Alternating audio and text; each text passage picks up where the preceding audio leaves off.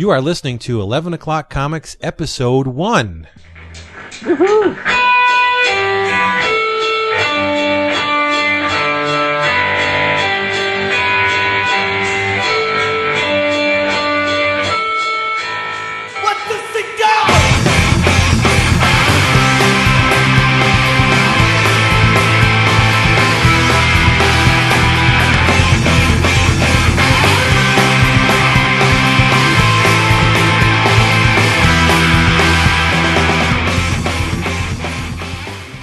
Welcome to the premiere episode of 11 O'Clock Comics. We're what back. time is it? I, I thought I thought it was like we were getting back together for bullpen bulletins. Episode 34. Okay, see, I'm gonna go by the subtitle of that. That's what I'm telling everybody. okay. You know, if we did bullpen bulletins again, I'd last maybe, what, about 15 minutes? Seconds, seconds. but see, this, this this is like this is great though because we have you, and and of course the person who we had on to close to, to turn off the lights. That's right. At the end of the episode, And and he begged um, and he pleaded with us. No, say it's not so, not like this. and so I took I think I'm st- I'm still hungover. I took him up on his offer and we dragged him back into the studio and I heard you miss us. We're back. David Price and the B back in the studio together with our best buddy Chris Neseman for what we hope will be a fairly long run of scintillating comics discussion. But this time, it will be open ended. We can talk about anything we want to. We don't have to focus on a particular company or particular uh, type of comic. We can do indies, we can do superheroes, we can do Vertigo, we can do whatever idea pops in your head. That's right. it doesn't right. have to be about publishers. It could be about however we feel about the state of the industry, about it, it doesn't matter. The fact that, you know, do you prefer single monthly issues? Do you prefer collected editions? Do you prefer black and white? Do you prefer color? Do you you know, it Yeah. whatever. open ended. There are no limits to this show. The, the, the future is very bright. That's what I'm which trying have, to say. Which I have a feeling is what should have been from the get go with you. Uh, with me, yeah, yeah. You have you're you're much more disciplined than I am. You you like your stuff and you don't tire of it. I am not like that. I get bored really easy with things, uh, certain things, and Thank you. yeah, and I and I have to mix it up a little bit. So uh, here we are. And you know, for the uninitiated, I'm Vince B. You used to hear me on that bullpen bulletins thing with the guy on my left, or is it my right? No, it's my right. What's your name again? Uh, David Price. Good old David Price, my buddy. And in the other corner, we have the world famous Chris Neseman. That's a small, small world. Dave, What's up, brother? hey, Dave. you know, it, it's I, I I hear it all the time. Whenever we went on hiatus on on around comics, people were constantly talking about, oh no, it's bulletin bulletins all all over again. That and there are still people that clamor for for bulletin bulletins. So I'm excited to be a part of this with you guys because Yeah. I missed that show and and I've missed you guys. Oh Well- shit, dude! I miss. Well, first of all, I think I, I think it's obvious that I miss Vince, and but the fact that you were in my backyard last weekend and I didn't get to see you, and, Yeah, and I don't think I'm New going. York. To, I, I'm not sure if I'm even going to see you this year. That that kills me. But I mean, if I have a chance to talk to you, if I if, if I can give you a call or just shoot you a message, I'm I'm all over it. So the fact that I'm here hanging out with you two, that just that makes my night. oh, you will see him this year. Oh yeah, yeah, Yeah. it'll happen. Oh, you, It'll you guys are coming to my house? No, you're coming to Chicago. It, Yeah, let's it- go. it's going to happen, buddy. We'll talk Yeah. about that later. But Yeah, but but anyway, j- just so everyone out there is on the same page, you can listen to David. If you're not getting enough of him here, you can listen to David on a weekly show he puts out called Marvel Noise on the Derek Coward uh, feed, the Deliberate Noise Network. Great show. And then Chris recently resurrected around comics, and boy, I can't tell you how much I enjoyed that episode. Chris is back. So it's like the renaissance of comics podcasting, as if we needed another one out there. But who cares? You know, we're Boy, we were rusty though, weren't we? no, you were No. perfect. You were right oh on the no, money. had The- to had to knock the rust off there. The man. the only awful. thing I would have added to the show was the big uh, sexy guy in the corner, Sal. He wasn't there. Ah, he'll be back. He'll be back. Don't worry about Sal. Yeah, because I, I love. I, I, I think it's obvious just by this that they always come back. yeah, Wasn't well, that a movie? Like a really bad one? yes. Sometimes they come back, and then sometimes they come back again. There was a sequel, honest to God. But uh, that should be the name of the show. Sometimes they come back. and, and just in case you missed it, uh, it is called Eleven O'clock Comics, and Mm-hmm. we we volleyed a, a bunch of names back and forth.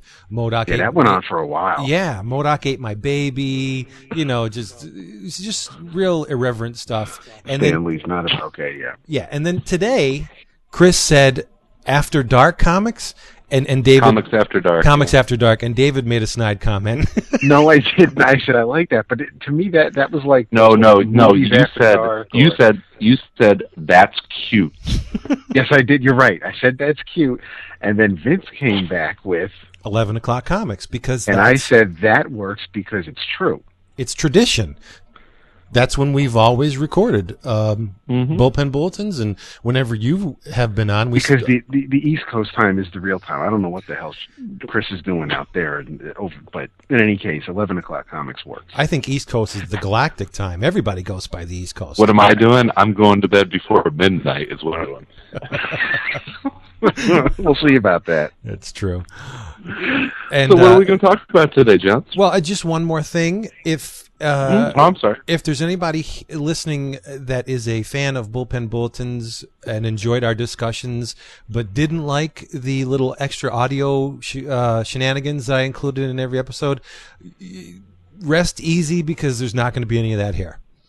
I uh, have taken it upon myself to make sure that this show comes out every week. Maybe not the same day every week, but it will come out once a week. And I know I shouldn't be making promises that I have a hard time keeping. But if we do it this way, audio verite, the real world, warts and all, no editing, just slap it together, get it out on time, because I think timeliness is more important than audio explorations, you want to call them bullshit, annoying little shit and things that I put in. Getting it out once a week is more important than that. So I'm going to sacrifice that because I don't really don't have the time anyway. And we're just going to talk about comics and do it up because that's what people seem to want, right? Works for me. that. Yeah. So there we go. No messing around. Comics. That's what we're going to talk about. And and I know Do it. s- yeah, and I know something comics related today that David's probably going to want to discuss. Well, I didn't read it yet. well, you already know I mean, what I, happened. I already know what happens, but it doesn't mean that I, I know how it happened. But yeah. Okay, we, well, we won't get into that, but DC Universe came out today, and there Oh. was a fairly large reveal, uh, actually strung throughout the entire book, but really the payoff was the last page. And once again, you got to give props to Morrison and Johns. Really well done. Morrison, what else? I don't know. The the the New York Times spoiled it for me, man.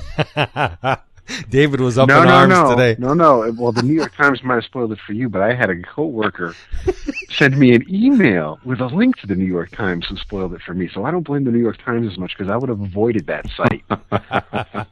Didn't Captain America get spoiled for you too? no, Oh no, something did. I remember. What was it that you were you were all flustered? Something got spoiled. Was I flustered? I see. You're, I- you're flustered, yeah. wow.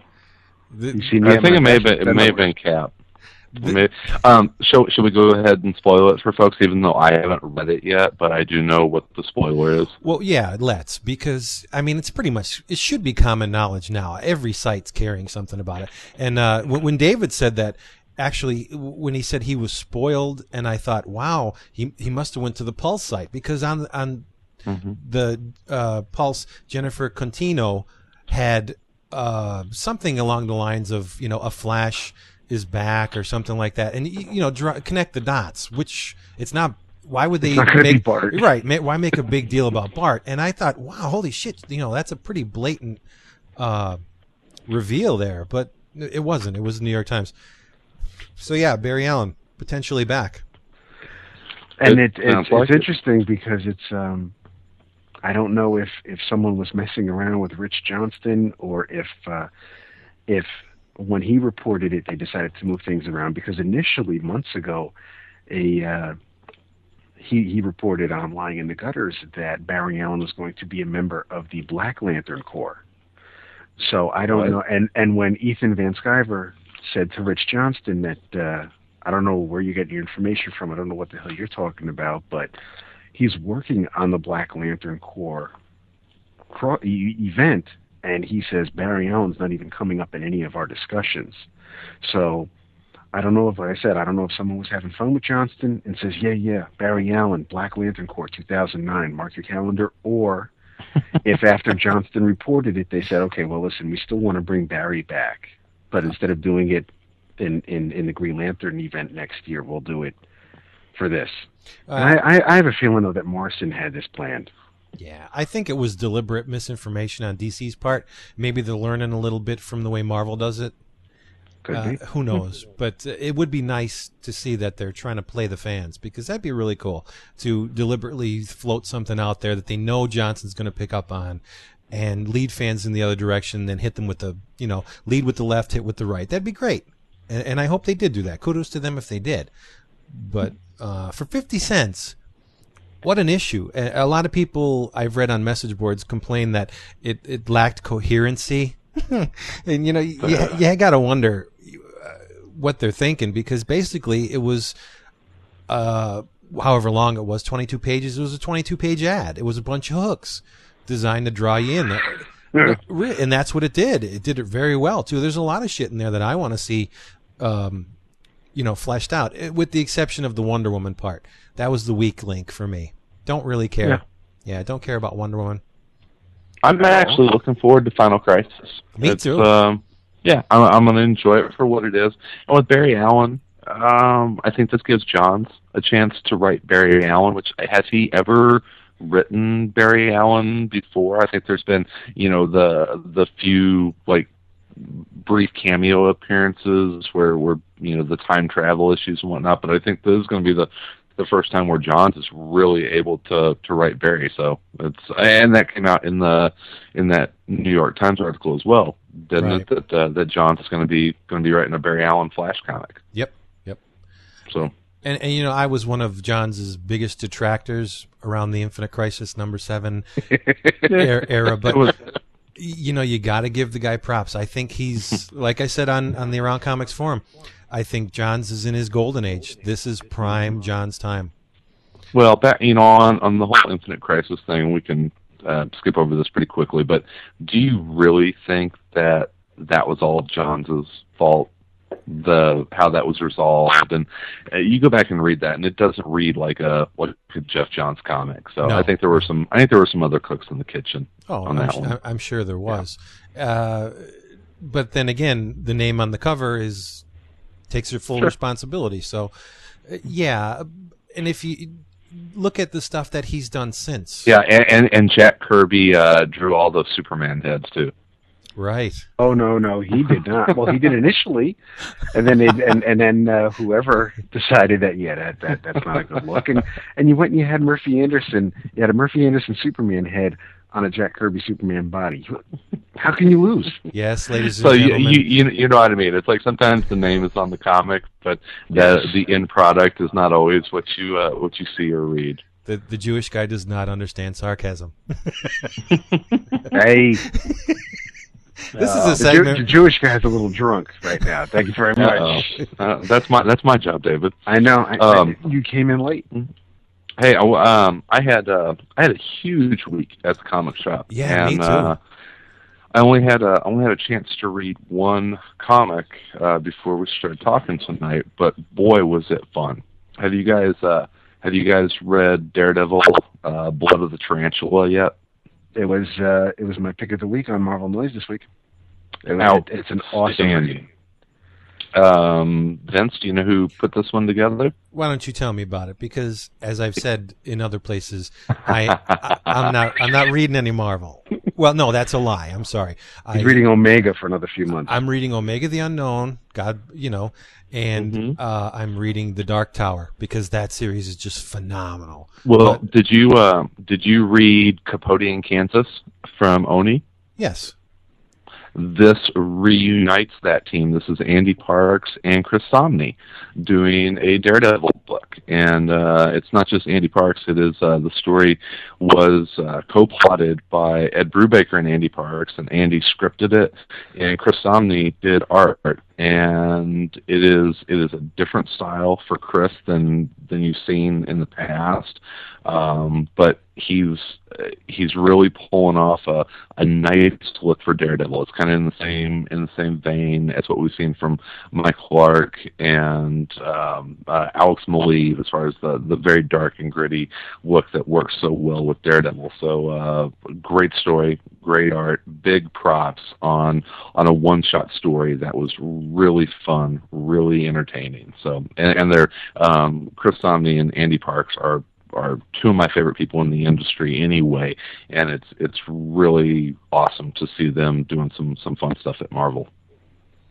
Chris Samnee is one of those guys that you can't help but like the guy because he, Mhm. he comes off so as so personable and you know he's eh, for a guy he's very attractive and he just has this imp, you know this this impish quality about him but when you see his work you want to kill him because for a guy that young he should not be as good as he is Mm. he he he draws like a bastard and he has this Yep. this this old school senti- sentiment to his work that really is it's amazing i love his stuff but yeah i, I still won't read it uh, i may look at it It, Vince is allergic to good books right now. Oh. uh, you know, it's it's really a different style from Chris. If you if you like his black and white stuff what, from Capote in Kansas or what he did on Queen and Country, this is this is very different. I mean, this is uh, you know, it's color. It's um, I think it's a little bit looser style. It Mhm. doesn't rely so much on the heavy blacks and shadows that uh, that is that his black and white work is um, you know just so distinctive. Whenever you see a Chris Samnee page, you you can But tell. I think this- I think the line is there that that you can still tell that it's Chris. It's not like you can Mhm, look at it and go, "Well, is it David Lark? Is it?" I mean, it it still has that Chris feel to it. But you're right. It doesn't. It, it's not. You know, the negative space or the heavy blacks. It's not. It, it is. It is colored Chris Samnee art, so it looks a little different. Mm-hmm. But you can still, just like you could always tell when it was a Ditko book or a Byrne book or a Kirby book, you can still tell that that Samnee drew this. It, it's funny because it, it's kind of like it went through the um, you know the Marvel blender. It, it kind of got Marvelized his style, and he did some work on Exterminators, and I kind of felt like his style kind of got uh, uh, vertigoed. You know, where you, you kind of like you, you see that you see you know honestly with guys like you know Mike Norton, where um, you know he'll switch from one book to another, and and he'll he'll make adjustments to his style, and and I actually take my uh, my hat off to those guys because I think they do it for a very fan friendly reason that um you know th- this didn't look totally like Chris's style but it felt like a Daredevil book. And and he pulled it off but it's um you know I, I think he made some some changes to his style but it worked. And and it felt like a great Daredevil story that we've kind of come to you know expect since the uh, the Bendis Maleev run. Speaking of mike norton i picked Mhm. up blue beetle number 26 today. Did any of you guys it's pretty a- wasn't it? You know it's it's pretty and it's really good. Uh well mike's always good but i'm really starting to see the Byrne influences in mike's work. Just starting to now. yeah yeah. I mean maybe it was it just passed me by before eh, or it was kind of subtle but eh, this one you can really see the Byrne influence and it's like it's not mike norton drawing Byrne or trying to ape Byrne it's it's they're they're honest to god things that that have seeped into mike's style that he maybe thought worked for Byrne that he's you know filtered through his own little thing and he made them their own. It's a really good looking issue, really good. Because when you looked at the countdown work that Mike did, there were, I didn't see any Byrne influences at all. But but this is really nice, uh, very striking, striking work. It's- Mike's work is is so interesting. He can be such a chameleon with Yeah, stuff, exactly. and I think a lot of it a lot of it depends on who is inking him.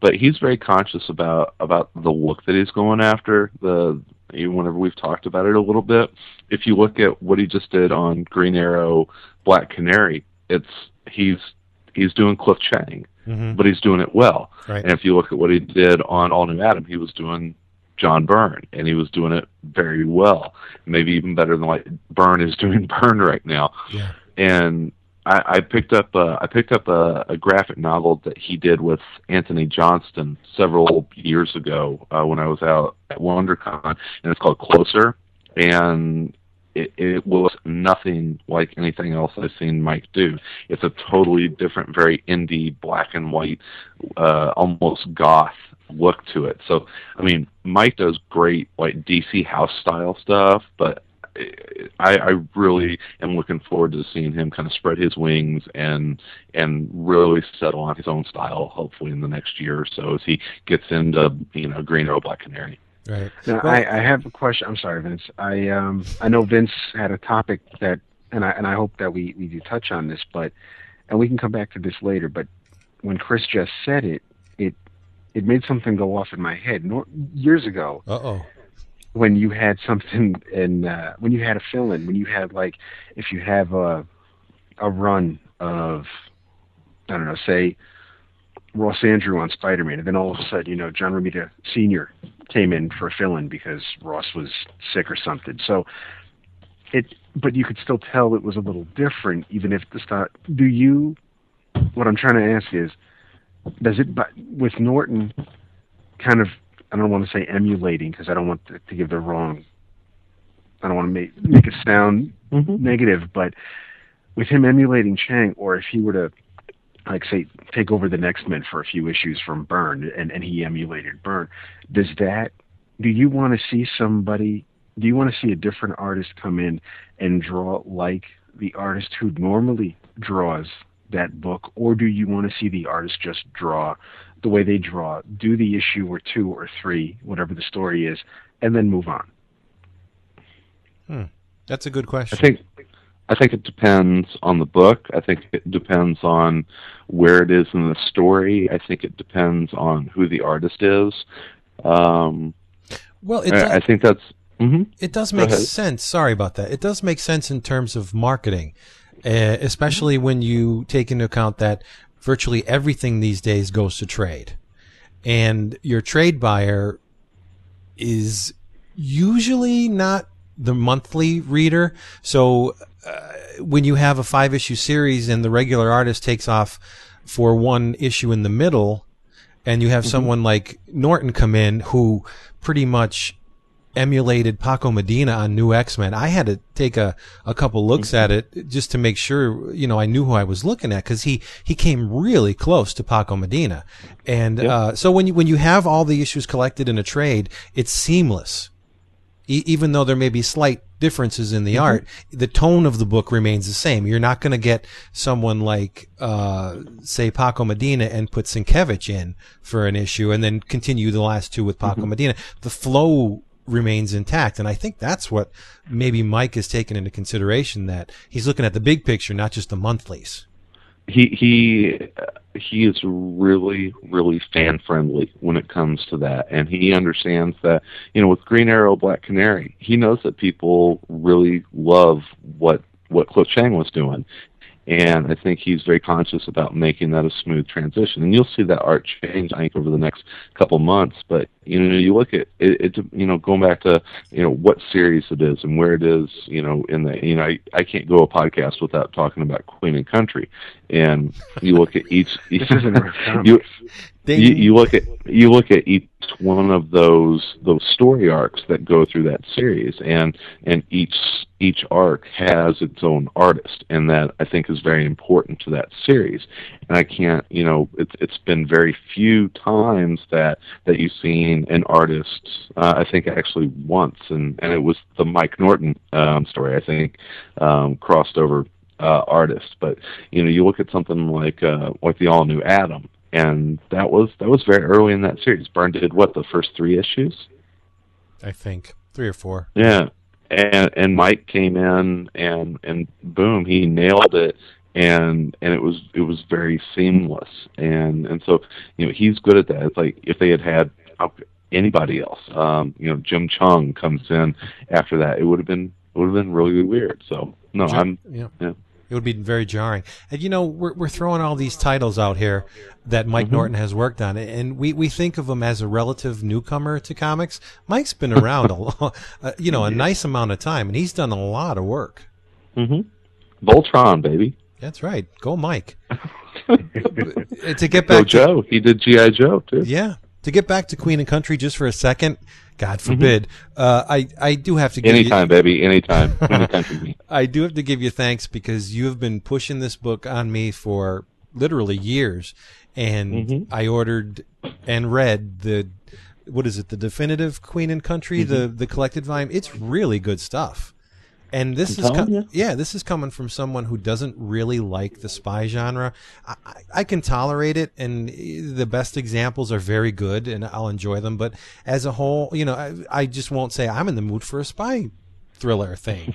uh, but uh, Queen and Country was very good. It was uh, the characters are, are extremely real. How do you uh how do you like uh, Rolston's art on that first arc? I think the first arc was the best of the first definitive trade. Yeah, I like it. Um, did that finish up with the Leonardo Fernandez or the Jason Alexander um, arc? Mm, would you like me to check? Um, I have it right here. Jason I Alexander have, from The I, ha- I have one. I have one handy as well. it's under my pillow. Would you like the hardcover, the definitive edition, or the single issues?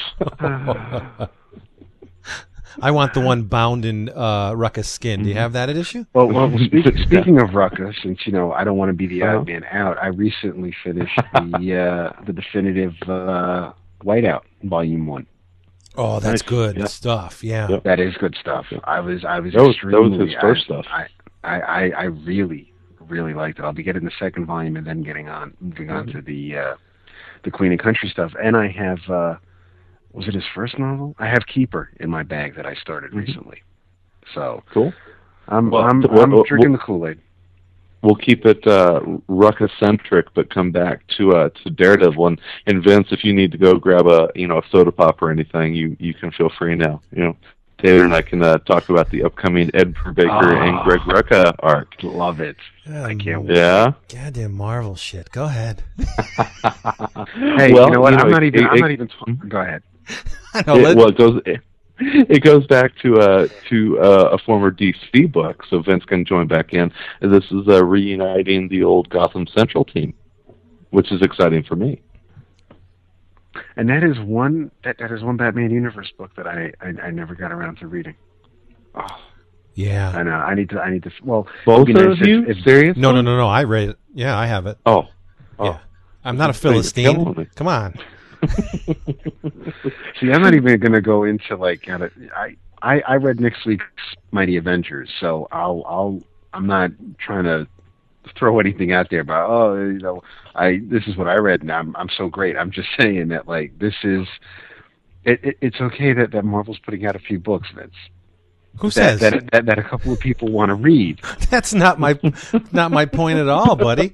I, All right, I, I I acknowledge that they are selling a lot of books and they're pleasing a lot of people. It's they're just not pleasing me lately. Uh, and and it has to do with the whole secret invasion. Who can you trust? Doppelganger shit. I think it's one of the oldest cliches in the book. You know, uh, the person who's assuming the identity of someone else and they're not really who they seem, and that stuff drives me crazy. I can't read books like that because I, I don't like being. I'm uh, whatever the stories are solid. The art is You don't like being hoodwinked. I don't like being strung along. It's it's a it's like a shell game. Follow the shell, you know. And then all of a sudden, oh, that's not what it was. We we led you in another direction, and then we pulled the rug out from under you. I that that, just bothers me. It's like a mechanic that I don't need. But I'm not The- saying the I'm not saying the, the books are bad, man. I'm not. It's just I don't want to read them. They're entertaining, what I've read so far, and I am liking them. My only problem with the whole Skrull deal, and I hope it doesn't turn into this, is that they now have the chance to use that as a deus ex machina to fix anything that they want to. It's, it's oh, they were a Skrull, so it doesn't count.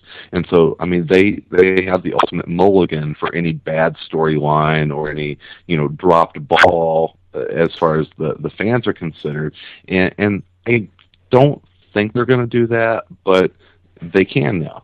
They But I- they have they I You know see what I that mean? as- that's a good thing, in my opinion, because Yeah, it's too fucking convenient. It- you know, it- that's one of the things I love about Brubaker is that he he never makes the resolution the obvious thing, which I love about his work. and I and I think and I think that that too many times in comics we see the um you know I'll use I'll use a recent one. It's magic. We don't have to explain it. You know, we see that too much in comics.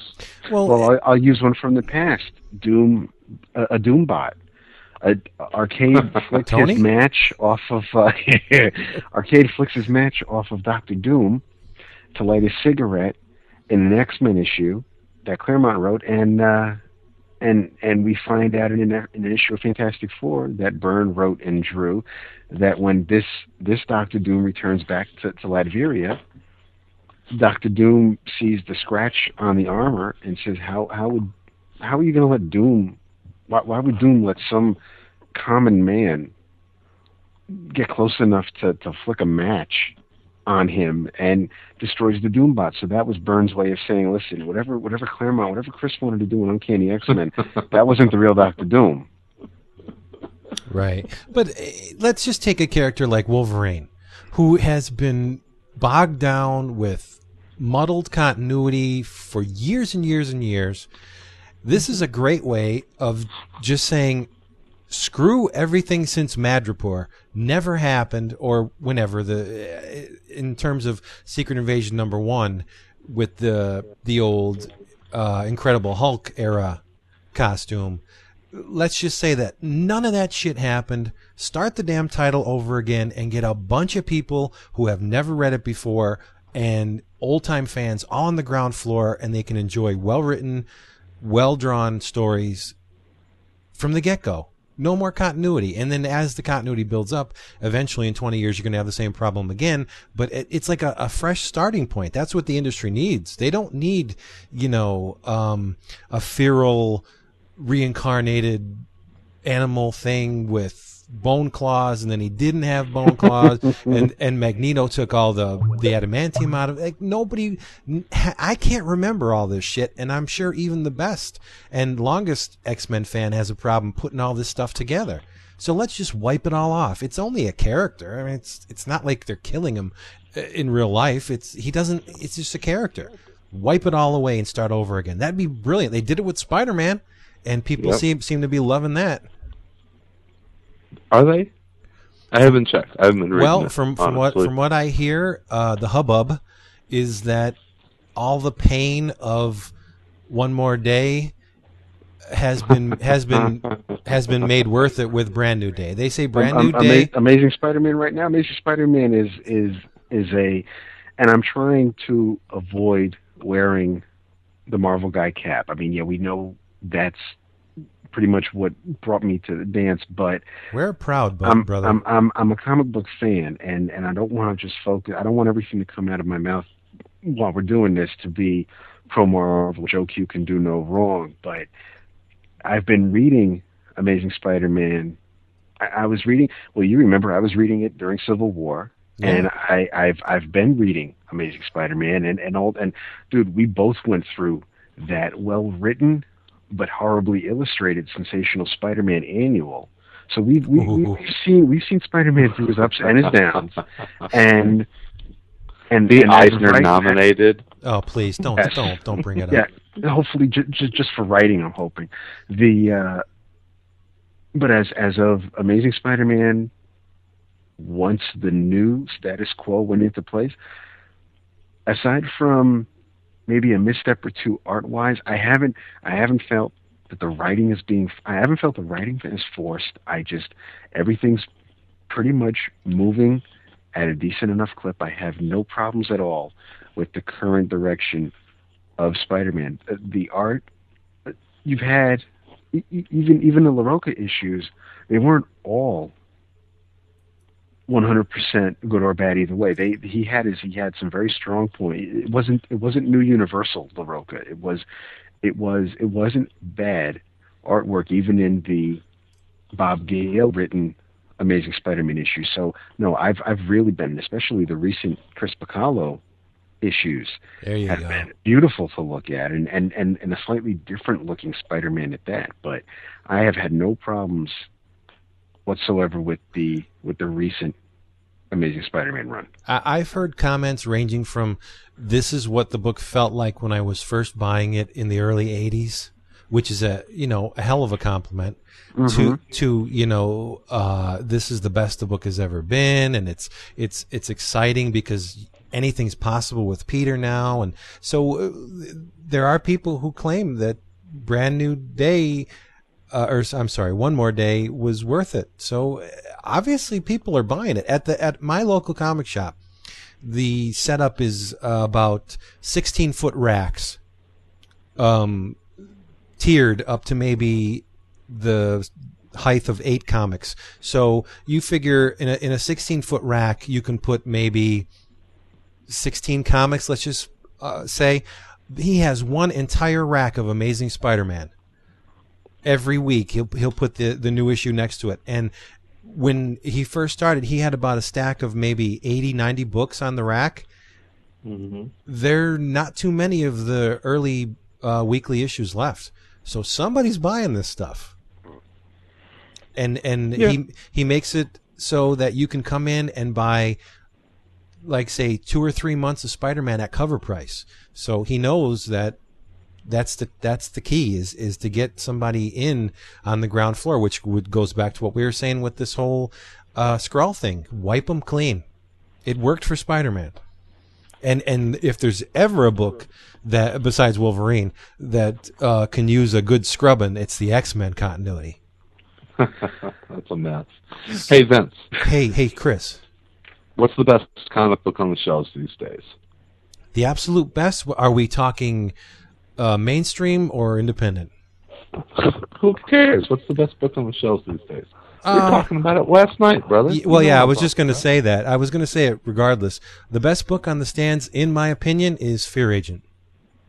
You know what I picked up today at the comic shop? What'd you get? Did you see uh, Tales of the Fear Agent came out today in trade? Uh, did it? You're, yeah, do you remember all those all those great backup stories in in Fear Agent? Oh, they Whenever they they collected it as a trade, awesome.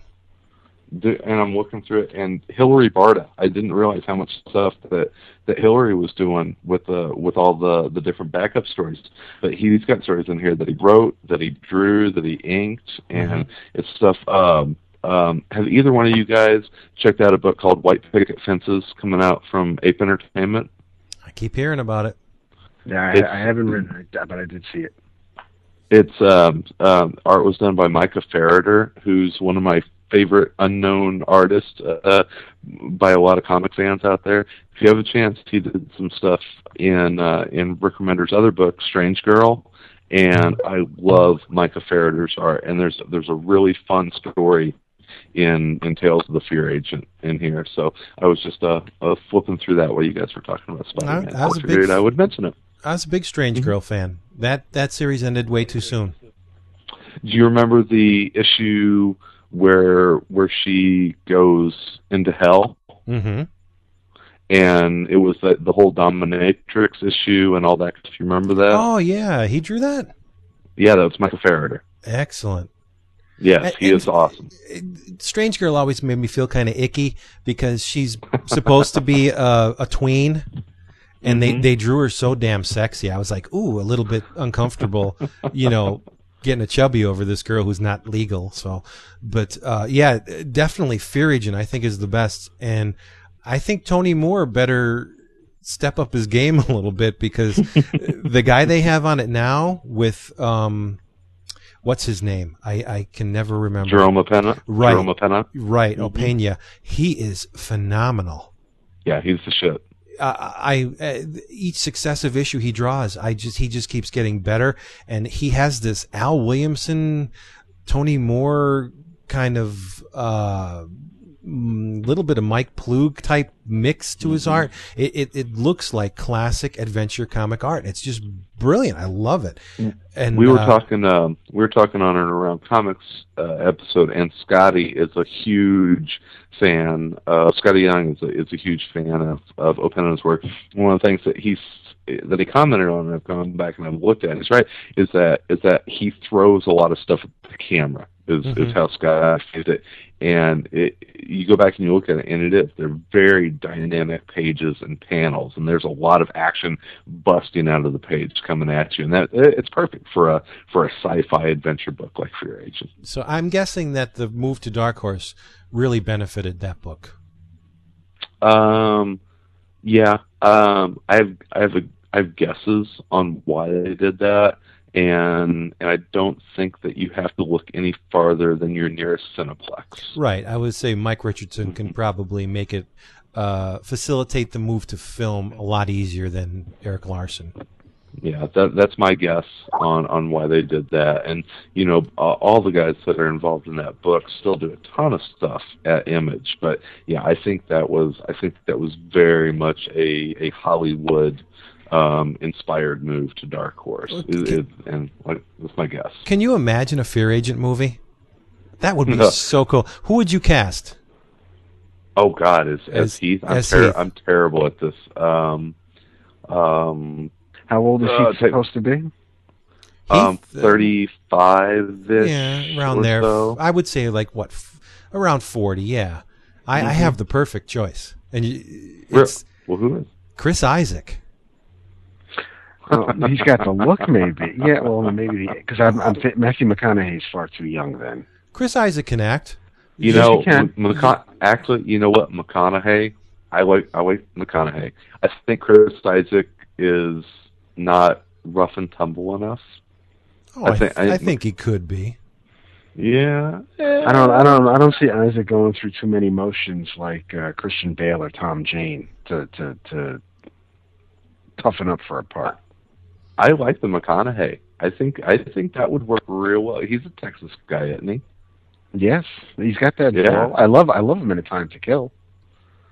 There you go. I, I kind of like that one. Yeah. So I'm I'm going with David on that one, Vince. Sorry, And man. and, and what what was the Fear Agent's name? The heavy set guy with the with the mustache, oh yeah, uh, Wilford Uh, Brimley. There you go. yeah. Wilford Is Brimley gets taken Brimley out by still a alive?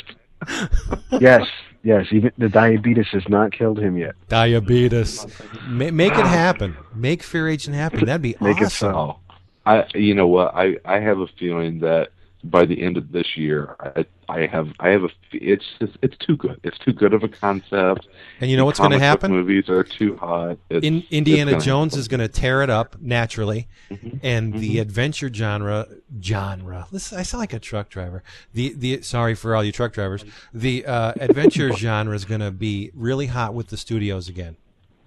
So Oh, yeah. it's going to you know grease the wheels a little bit better for Fear Agent. That's But- awesome.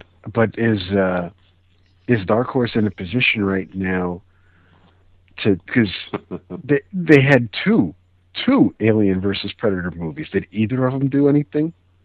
oh, they were horrible. Well, hey, they they, they got a they got one getting ready to come out that's going to do all right. Oh boy, too. Oh yeah, Yeah. you're absolutely Yeah. right. And and and and, and, they, and they're going to have the adaptation for uh, for the Indy Four movie.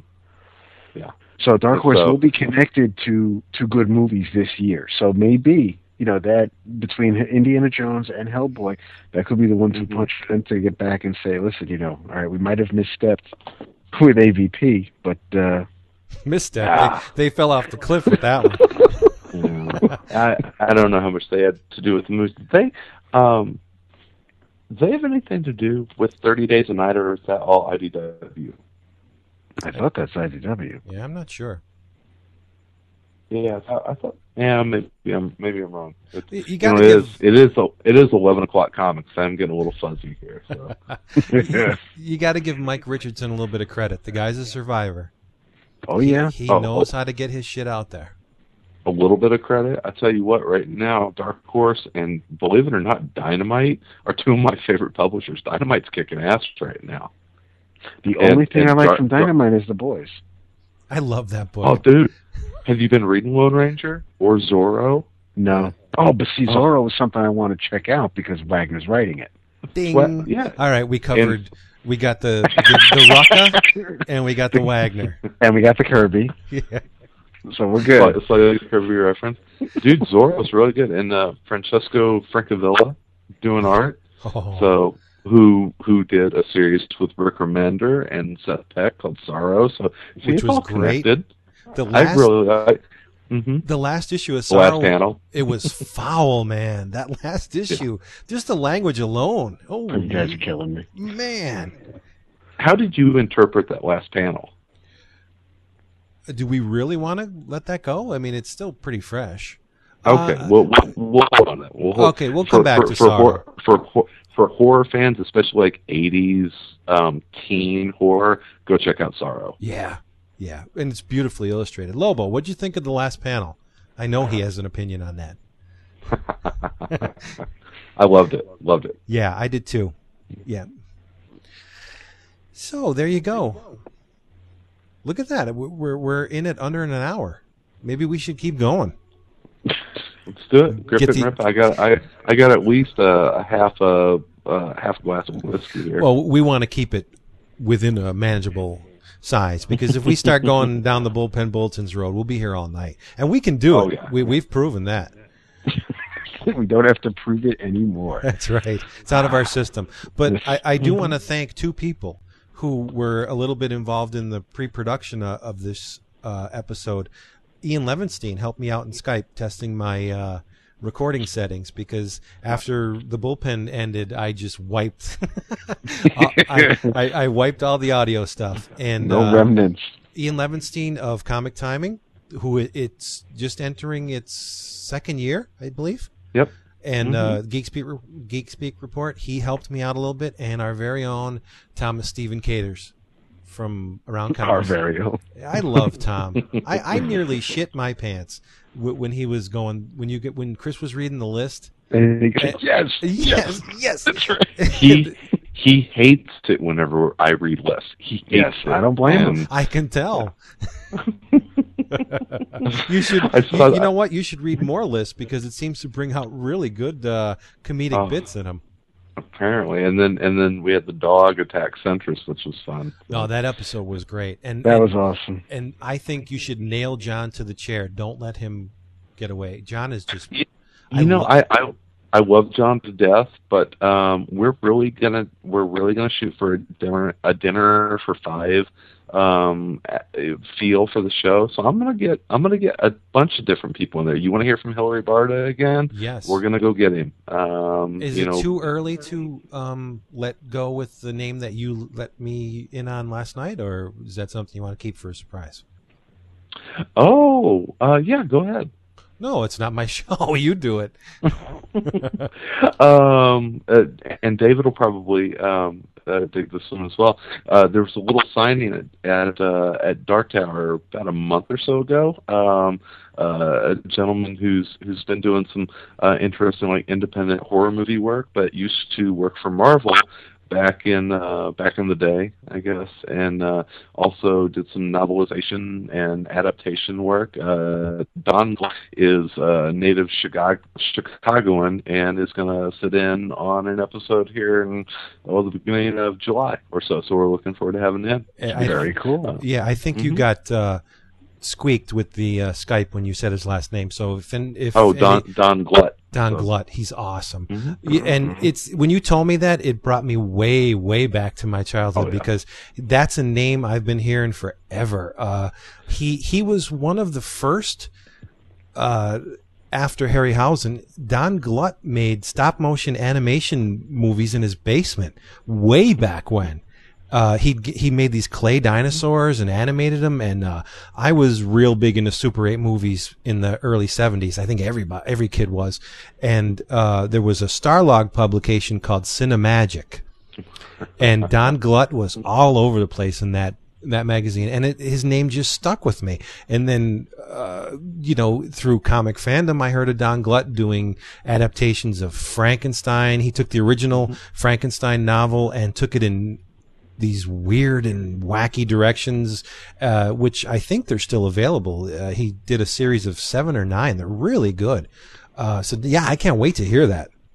Yeah, and you know, comic book fans, you know, uh, like me will you know, it may not it may not ring a bell right off the bat, but you go back and you look at all those great Marvel what issues, and Don Glut wrote a lot of those great classic what ifs. So that that's what I'm excited to talk with him about is is the whole what if universe that that he helped create. So and he also did the the novelization for Empire Strikes Back, which is is certainly cool. But that sell like four million copies. Yeah, he probably made more money on that than anything else he's ever done. So, Hey, the yeah, guy, but, the guy's uh, a trailblazer. I, I'm going to be very, uh, very eager to ask him about his filmmaking days. That'd be Absolutely, really and cool. you're gonna yeah yeah you're gonna be a guest on that as well. So we'll Yeah. make sure and, and call you up. So what else are we excited about comics right now? I, I it, should we should we wrap up with that or how we looking time wise? We're we're we're pretty good. Uh, we got about ten Okay. minutes. About ten minutes. Okay. Did, did did we actually? Did we? I, I know we introduced ourselves. We told everybody that they're going to get us weekly, but and and we're just well, well, we did. We we did say that you know we're just going to be free flowing, free shooting. No, you're right. Audio, So audio verite. thank you. Okay, so we did. All right. See, I'm I'm still a few minutes behind. That's okay. drink drink up, Dave. I'm working on it, buddy. but uh, I don't think we've decided where this is going to be available, did we? Well, if you still have that uh, that little area in your iTunes under podcast subscriptions, if it still says Bullpen Bulletins, we have. Uh, I, I think we're going to dust off that feed and release this through there. But um, I think we're all scattered enough. We're all scattered around enough where that I will make this known on the Marvel Noise forum and and on my on my blog. I know I I I would imagine that Chris is going to let people know about it on the Around Comics forum.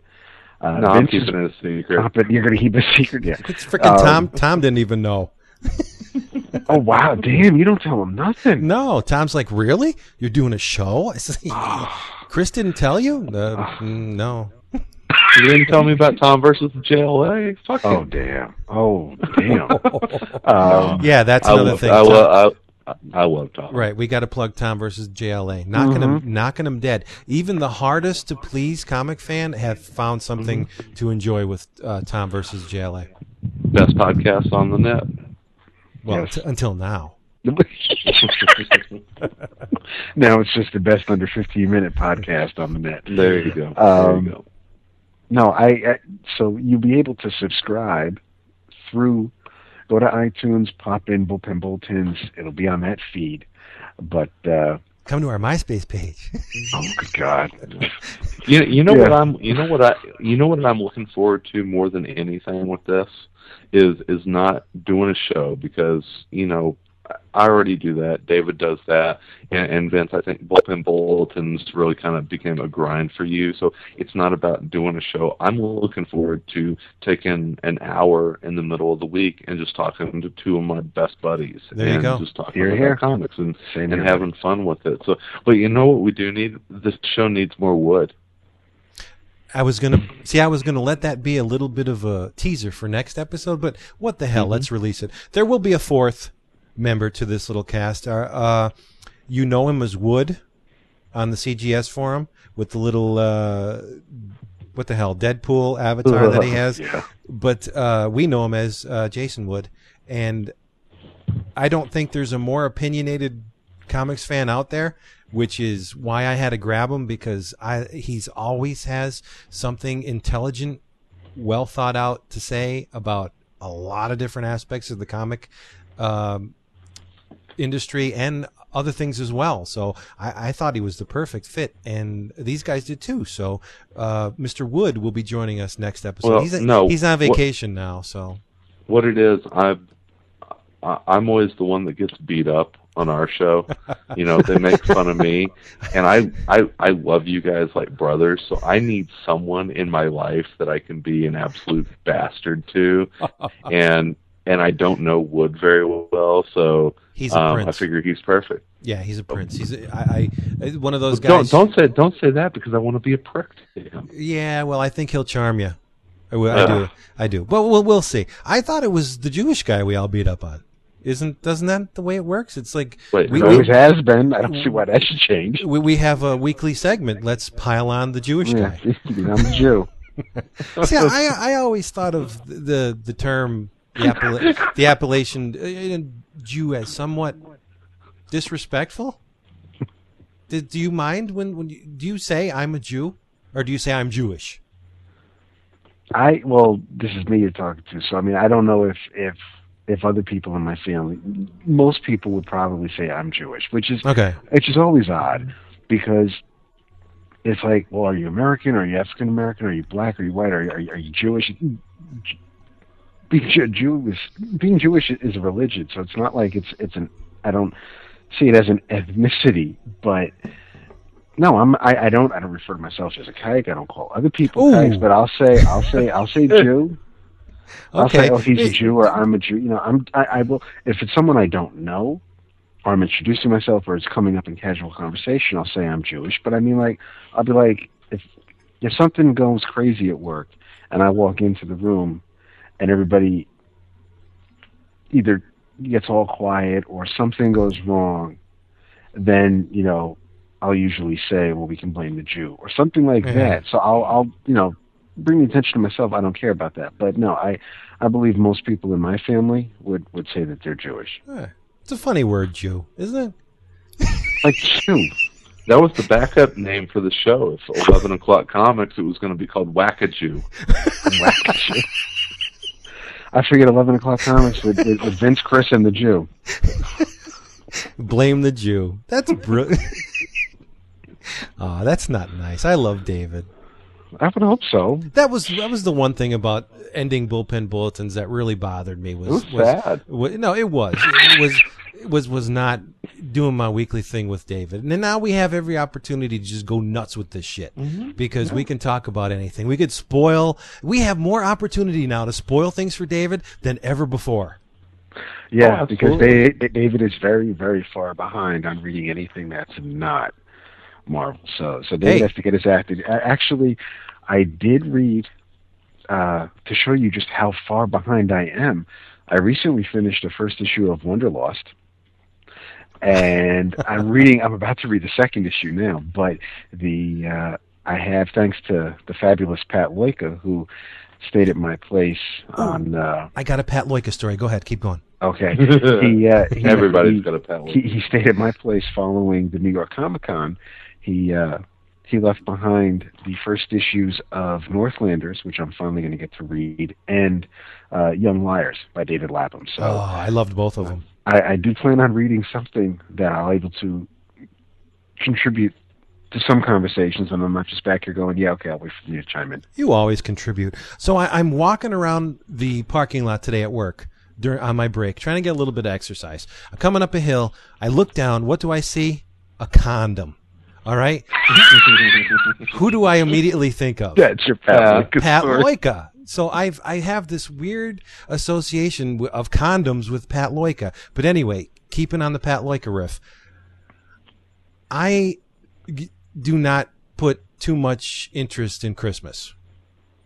Jesus is not my co-pilot. I really don't care about the holiday, but I do enjoy spending time with my kids. So, other than that, I don't pay any attention to anything involving the holidays. Christmas cards come. A million and one different people can send me Christmas cards. I never even see them. My wife takes them, puts them on this little Christmas card arrangement thing on the wall that she has, takes them down, and she's the type of person that saves Christmas cards. She'll put them away. So uh, we were cleaning and she had her little stack of Christmas cards, and she said, "There's a weird one in there for you." And I said, uh, "You know what the hell are you talking about? I have no idea. Why didn't you show it to me when it came?" She said, "Oh, you know how you are with Christmas cards." And I, I go in there, and it's a drawing from Pat Loika. Mhm. He sent me a drawing of Darkseid Nice. and it and, and he's holding up an iPod and he says, "I want my bullpen bulletins," but it, but it, but it's an original Pat Loika, and I didn't see it at the time he sent it. Didn't thank him, so he probably thinks I'm the biggest dick in the world. I got a Casanova Quinn and um, um, Sasha Bordeaux.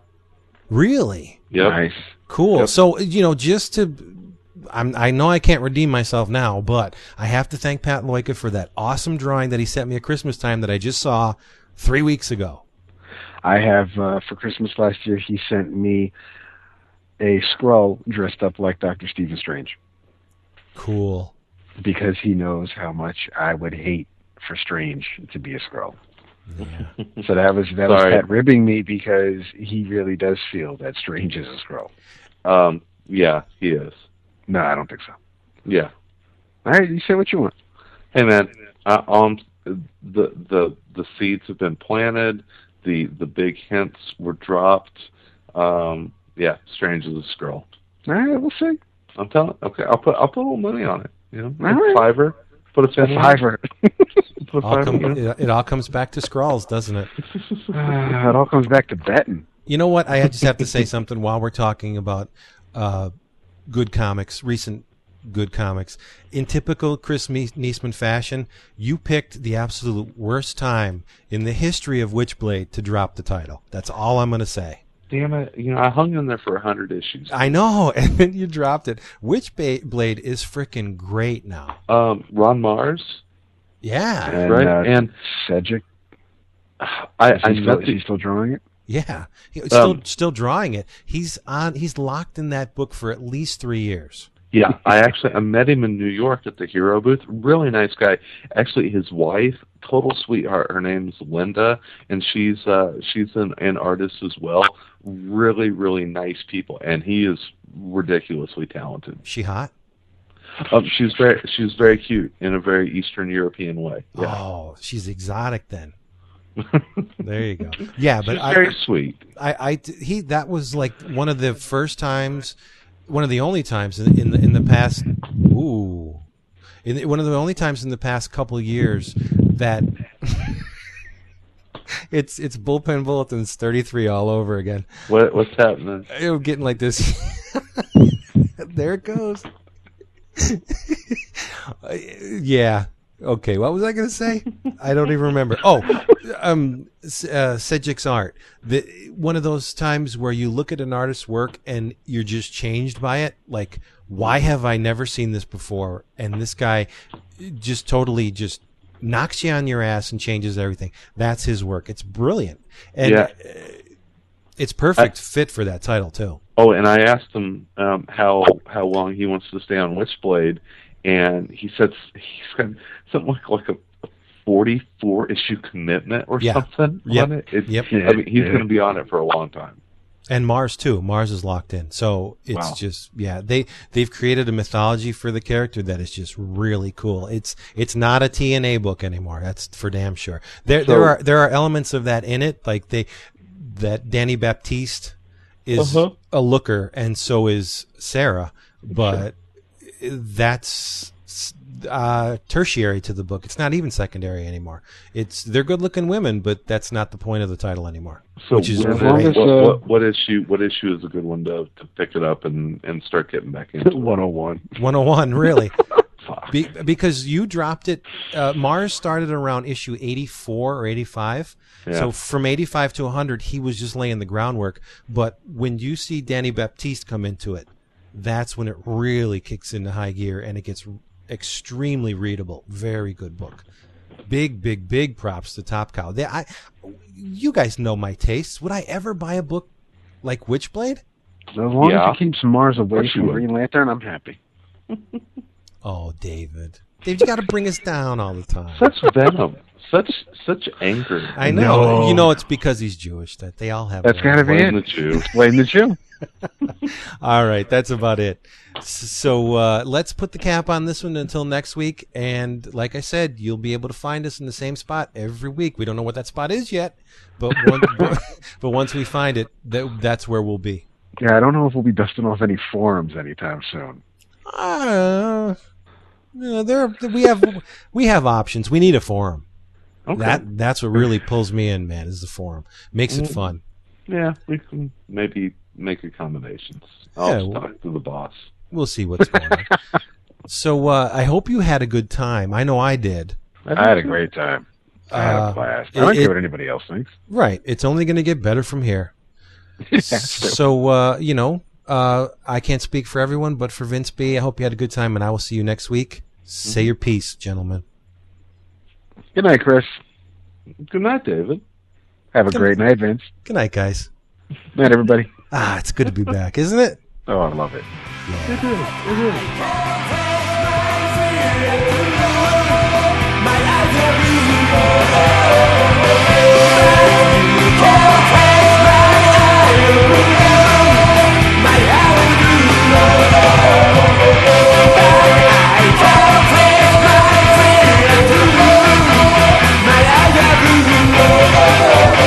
Bye.